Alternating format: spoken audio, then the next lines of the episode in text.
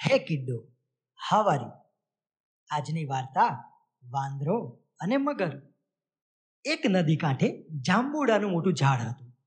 જાંબુડાના ઝાડ પર દરરોજ એક વાંદરો જાંબુ ખાવા માટે આવતો. નદીના ઊંડા પાણીમાં એક મોટો મગર રહેતો હતો. વાંદરા અને મગરની ભાઈબંધી થઈ ગઈ. વાંદરો રોજ રોજ મગરને પાક્કા જાંબુ ખવડાવે. મગર એકવાર થોડા જાંબુ મગરી માટે લઈ ગયો. મગરીને જાંબુ બહુ ભાવ્યા. મગરી જાંબુ ખાતા ખાતા મગરને કહે, રોજ આવા મીઠા મીઠા જાંબુડા ખાનાર વાંદરાનું કાળજું કેવું મીઠું હશે? તમે એને લઈ આવો તો હું એનું કાળજું ખાઉં. મગર કહે, તે હવે મારો ભાઈબંધ થયો છે. ભાઈબંધ સાથે મારાથી દગો કેમ થાય? મગરીએ તો જીદ કરી. જો તમે કાળજું નહીં લઈ આપો તો હું મારો જીવ આપી દઈશ. ન છૂટકે મગર વાંદરાને મગરી પાસે લાવવા તૈયાર થયો. બીજે દિવસે મગર જાંબુડાના ઝાડ નીચે આવ્યો. એણે મીઠા જાંબુ ખાધા પછી મગર બોલ્યો, વાંદરાભાઈ, મારી મગરી તમને ઘેર જમવા માટે બોલાવે છે. મારી પીઠ પર બેસી જાઓ અને મારા મહેમાન થાઓ. વાંદરો બોલ્યો, વાહ, ચાલો, તમારો આટલો પ્રેમ છે ને? તો ના કેમ પડાય?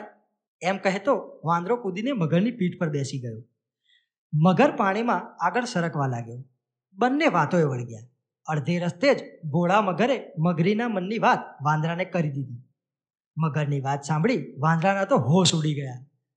થોડી વારે સ્વસ્થ થતા મગરીથી બચવાનો ઉપાય શોધી કાઢ્યો. વાંદરો કહે, મગરભાઈ, તમે પણ ખરા છો. તમારે આ વાત મને પહેલેથી જ કહેવી હતી ને. મારું કાળજું તો હું ઝાડ પર મૂકીને આવ્યો છું. ચાલો, પાછા જઈ કાળજું લઈ આવીએ. મગર વાંદરાની વાત સાચી માની પાછો કિનારા તરફ વળી ગયો. કિનારો આવતા વાંદરો એક મોટો કૂદકો લગાવી ઝાડ ઉપર પહોંચી ગયો અને પછી કહે અરે મૂરખ મગર, કારજુ તે કંઈ ઝાડ પર મુકાતું હશે? તું તો દગાખોર છે, ભાઈબંધને દગો દેવા તૈયાર થયો. જા, હવે કદી આ જાંબુડાના ઝાડ નીચે આવતો નહીં, એમ કંઈ વાંદરો ત્યાંથી બીજે જતો રહ્યો. મિત્રો, મજા આવીને?